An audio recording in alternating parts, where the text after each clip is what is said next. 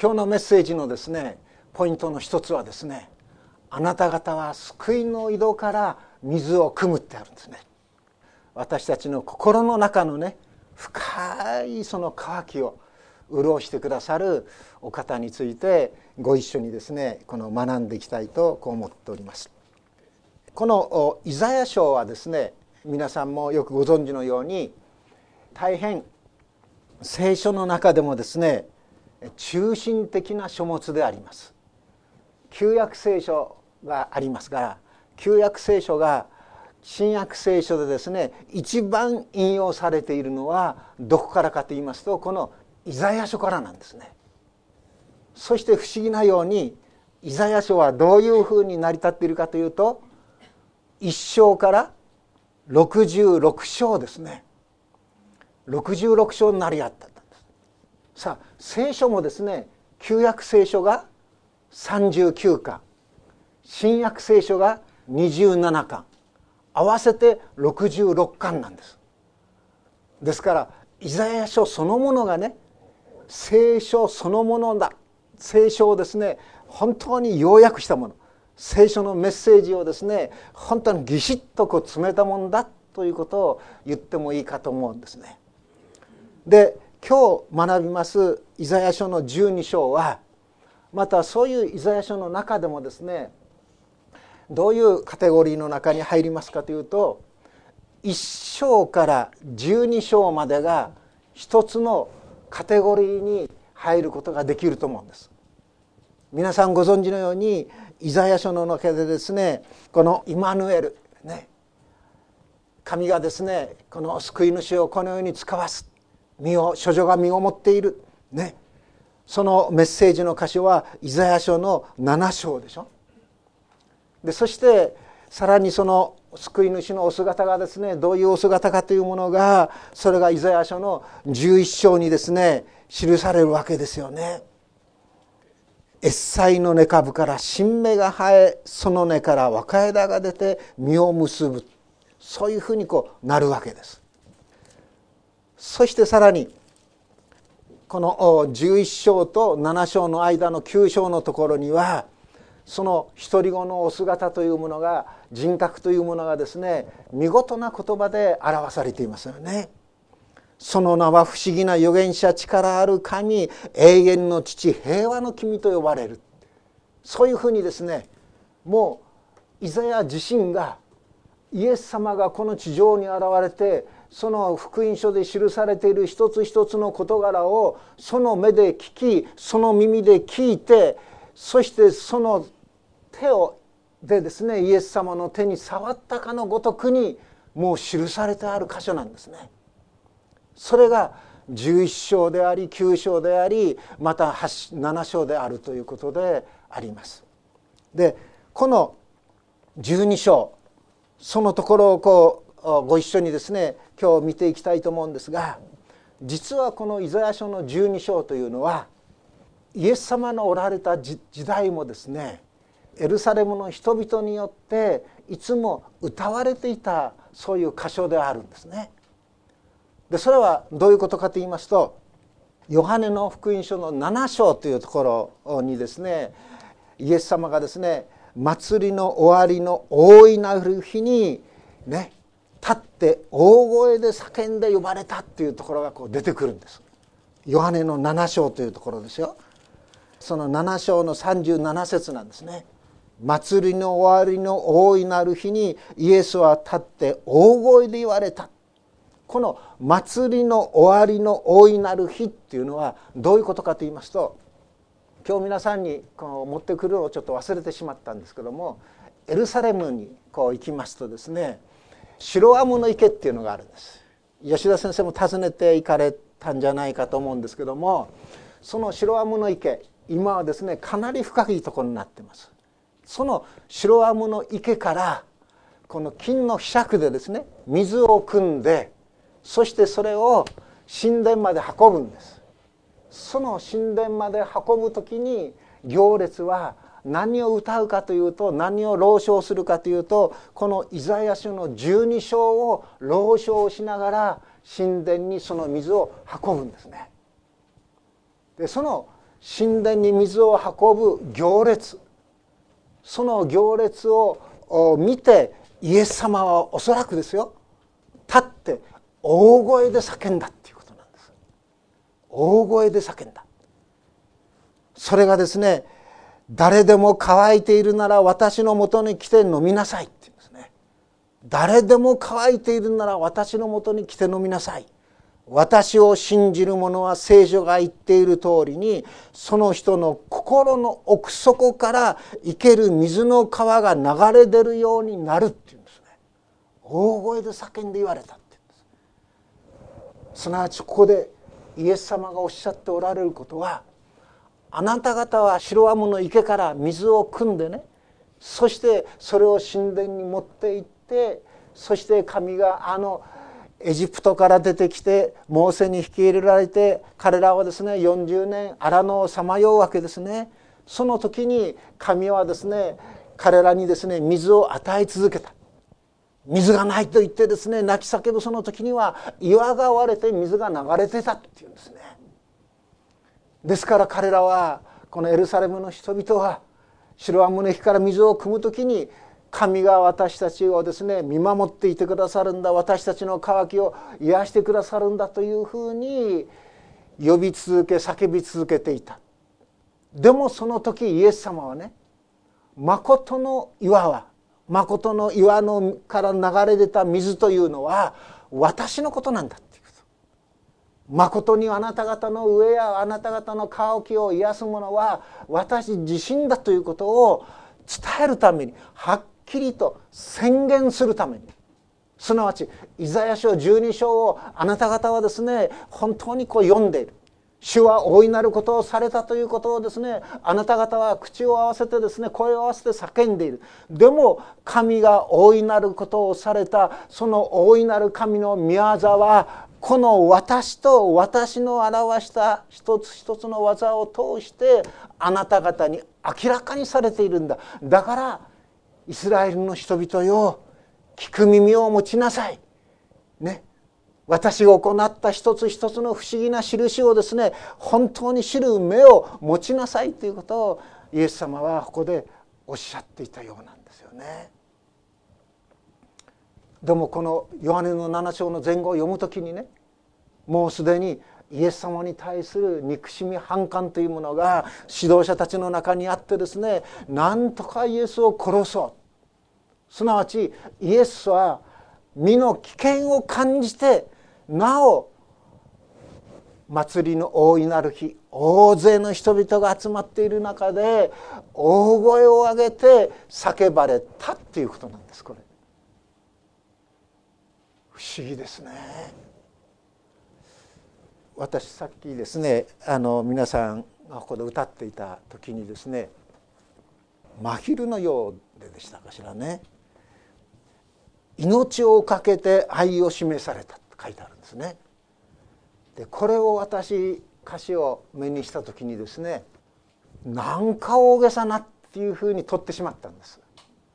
福音書の表されたイエス様の一つ一つの御業を考えてみた時に見教えを考えてみた時に私はですねあなた方の前にこんだけ犠牲を払っているんだってね。そういうふうな身振りそぶりは弟子たちにもまた聴衆にもですね一言も感じさせないで淡々とですよ。何事もなかったようにことを行われているイエス様の姿をこの福音書の中には見出すんですね。お前たちのために死ぬんだとはイエス様は大声を叫ばない十字架につけられた時もそうでしょ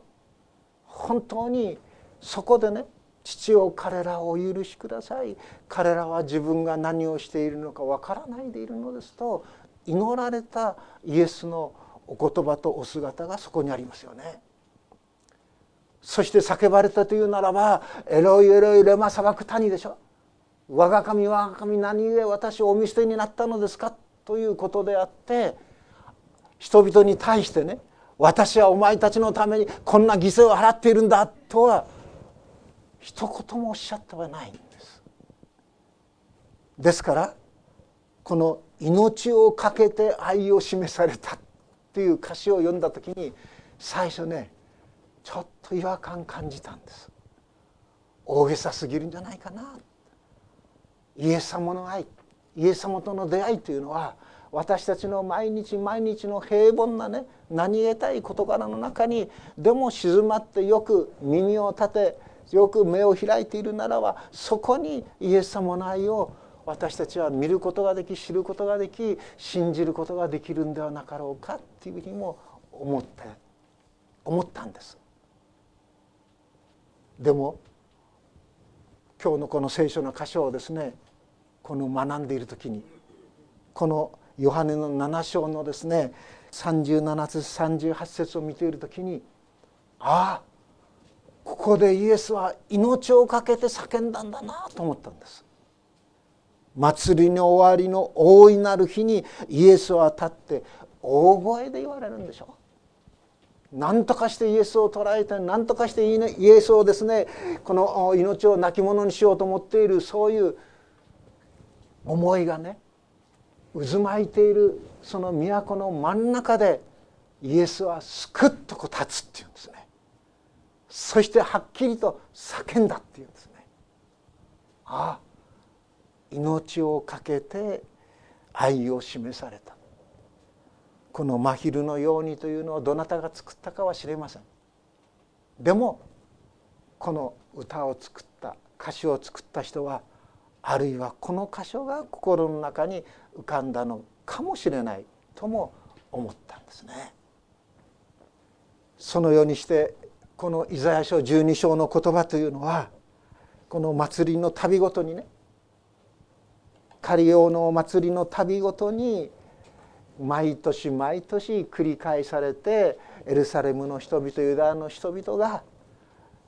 昭和していったその箇所であるようなんですこの箇所は。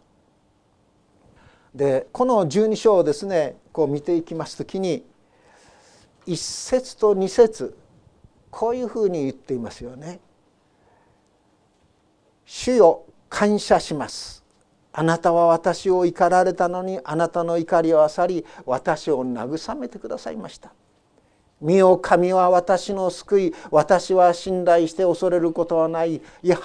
主は私の力私の褒め歌私のために救いとなられたっていうんです。これ私が歌うんですね。私が賛美しているんですこれ。そしてこの私が賛美している。というのはどういうことかというならばソプラノの歌手がね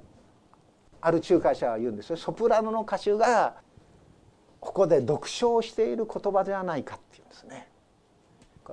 わーこねこうまあ私上手に歌えるならば歌いたいんですけども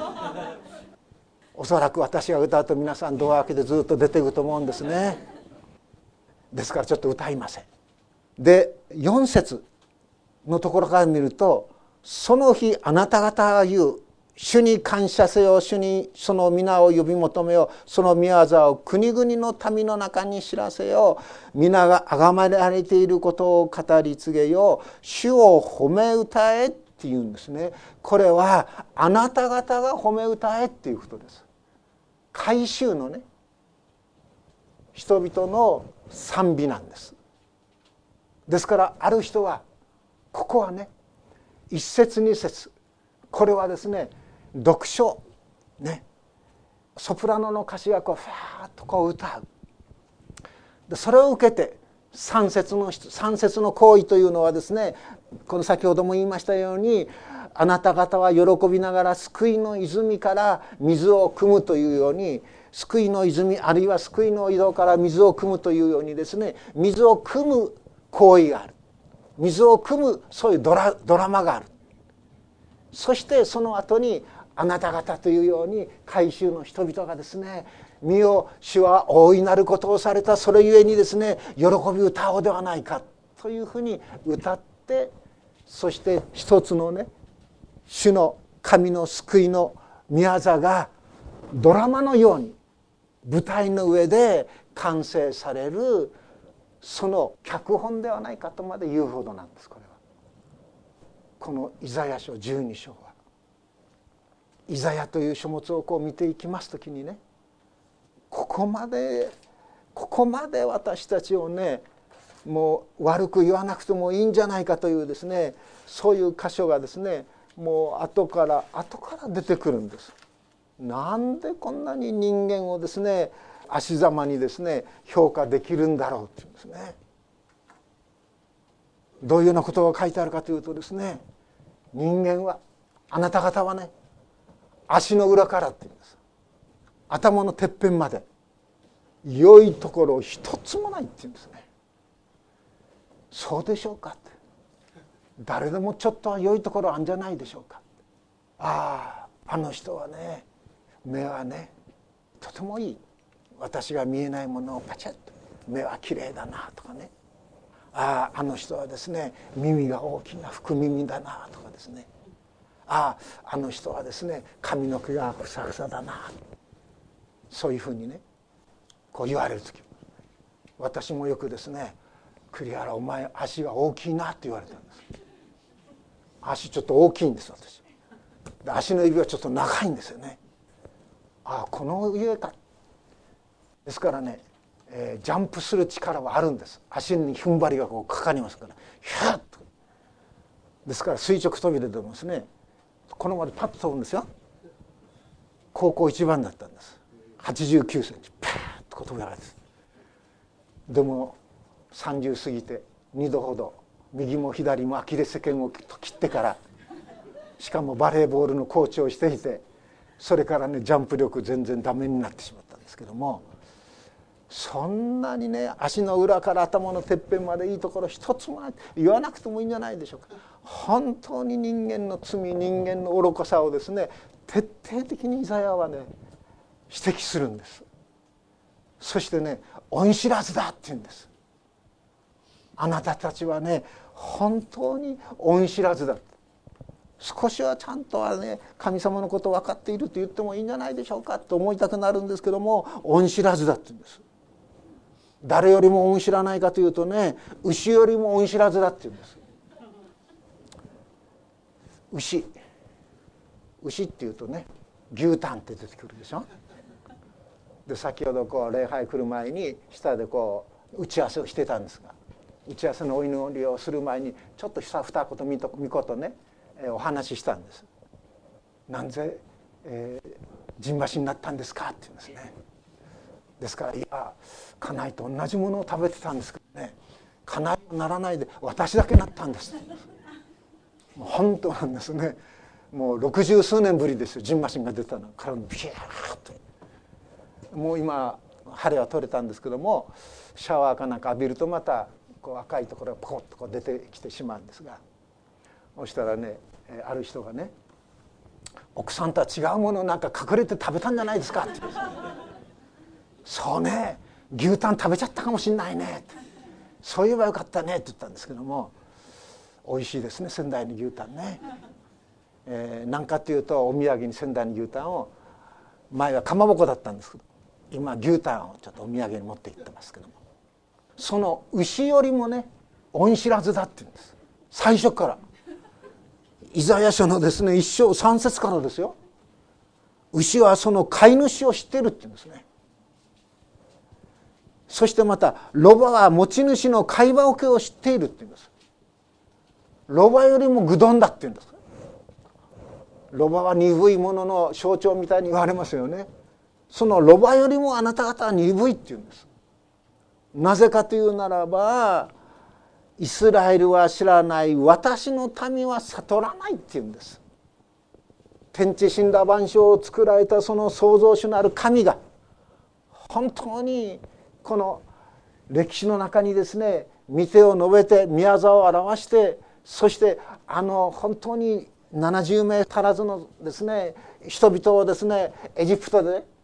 四百数十年間のうちにですね一つの大きな民族にしてそしてまたモーセを使わしてですね不信に不信を重ねながらもでも憐れみによって約束によってアブラハムへの約束によってですねそしてエジプトから連れ出して奴隷の状態から連れ出して約束の地に導いてそしてここにまで至らせたのにあなた方は私を悟らないって言うんです。それゆえにあのダビデが。そしてその子ソロモンがですねこの作ったその神殿さえもまたイスラエルの国もその後ですね北王国に分かれ南王国に分かれそして北王国はですねもう滅んでしまった。そういう状況なんですここ。そして南の国もですねどういう状況の中にあるかというならばですね北がですね他の国とですね同盟結んでそしてですね攻めようと来た時にですねもうその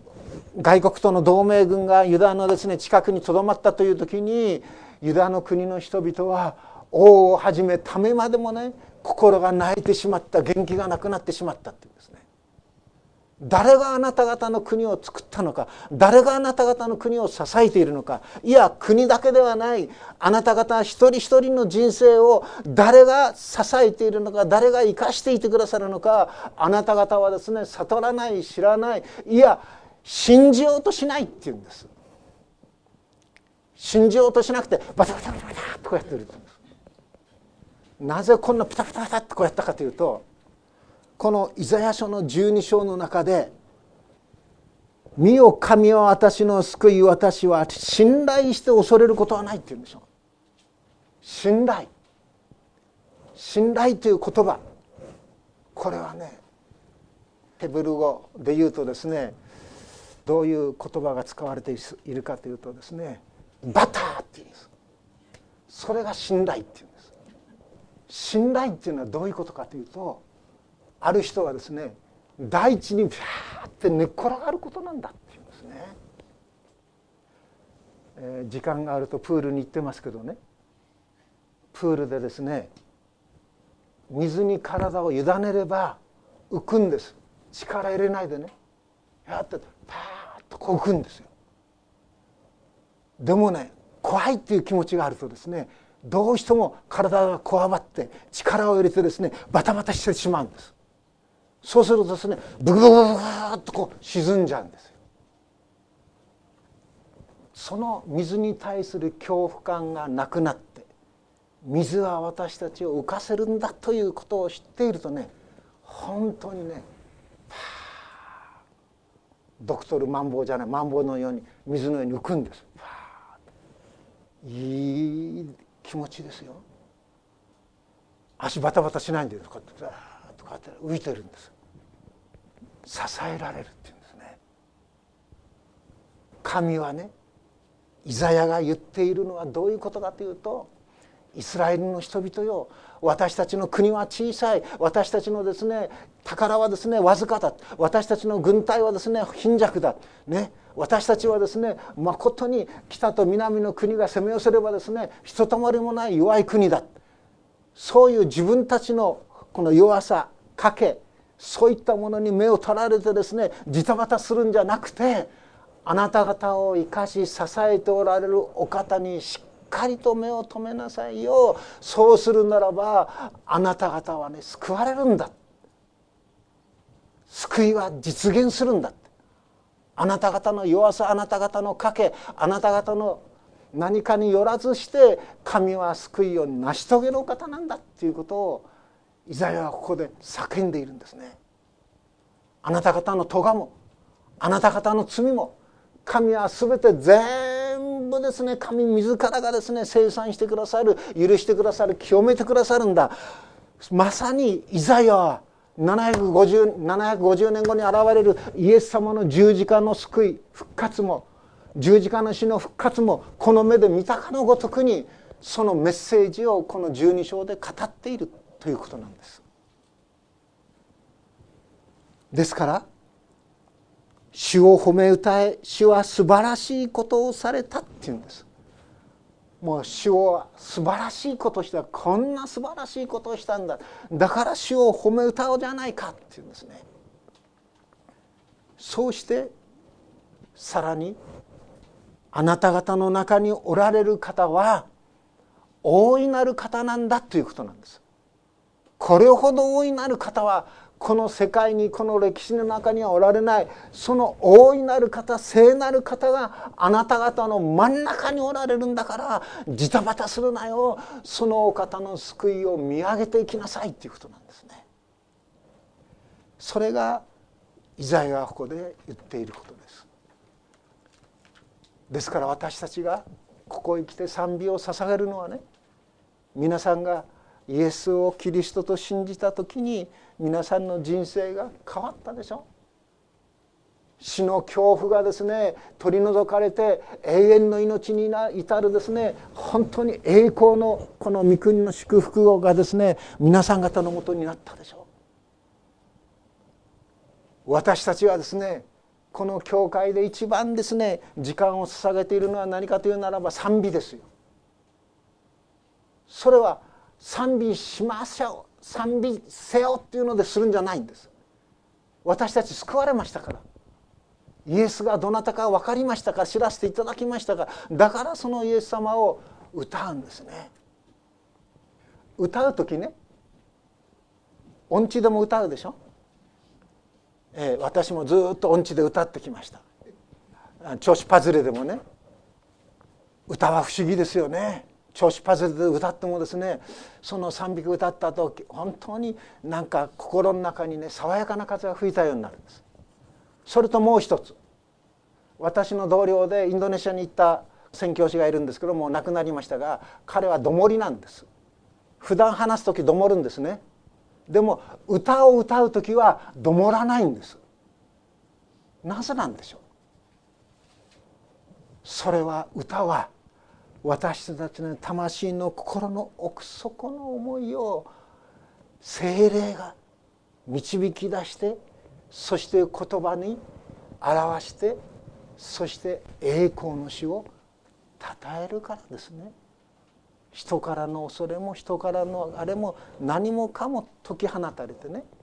そこに神と一つになる喜びを感じるからでしょ歌まさに詩を褒めたたえ歌っていくその姿というものが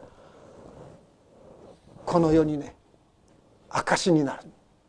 宣教の力になっていくということです。ですから聖歌隊どうぞよろしく。えー、それを見るときにね古山先生のお葬式日本で一番大きな教会の礼拝堂で行われました。新宿のね新大久保のねなんとか教会。今の教会じゃないでしょ？前の古い1,000人ぐらいピーッと始まる。でそこで古山先生は前からね私が彼がまだ30ちょっと過ぎぐらいの時から私のお葬式の時に「ハレルヤコーラスを歌ってほしい」って言ってたんです。その通りに「ハレルヤコーラス」を歌ったんです。ハレルヤ。まさにその先生を思います時に礼拝を栗原大切にするんだよ。礼拝がなければおろそかになった時にそれは力がなくなるよ。そしてその礼拝の中で賛美は本当に恵みだよ。祝福だよ。そしてその教会から宣教師を送り出そうよ。こういうふうに言い続けられたんです。ですから特別伝道集会が京都の教会である時にね聖歌隊がここで賛美するんですよずっと。で女の人が多いんですよやっぱ女性がずっと。男少ないんですね。アンバランスなんですね。すると私後ろの方に隠れてます。でも古谷先生栗原君こっちって呼ぶんですね。で私講談立つでしょ。で古山先生はね私のそばに立ちなさいって言うんですね。で私に一言二言叫ぶんです。口だけ開けてらっしゃい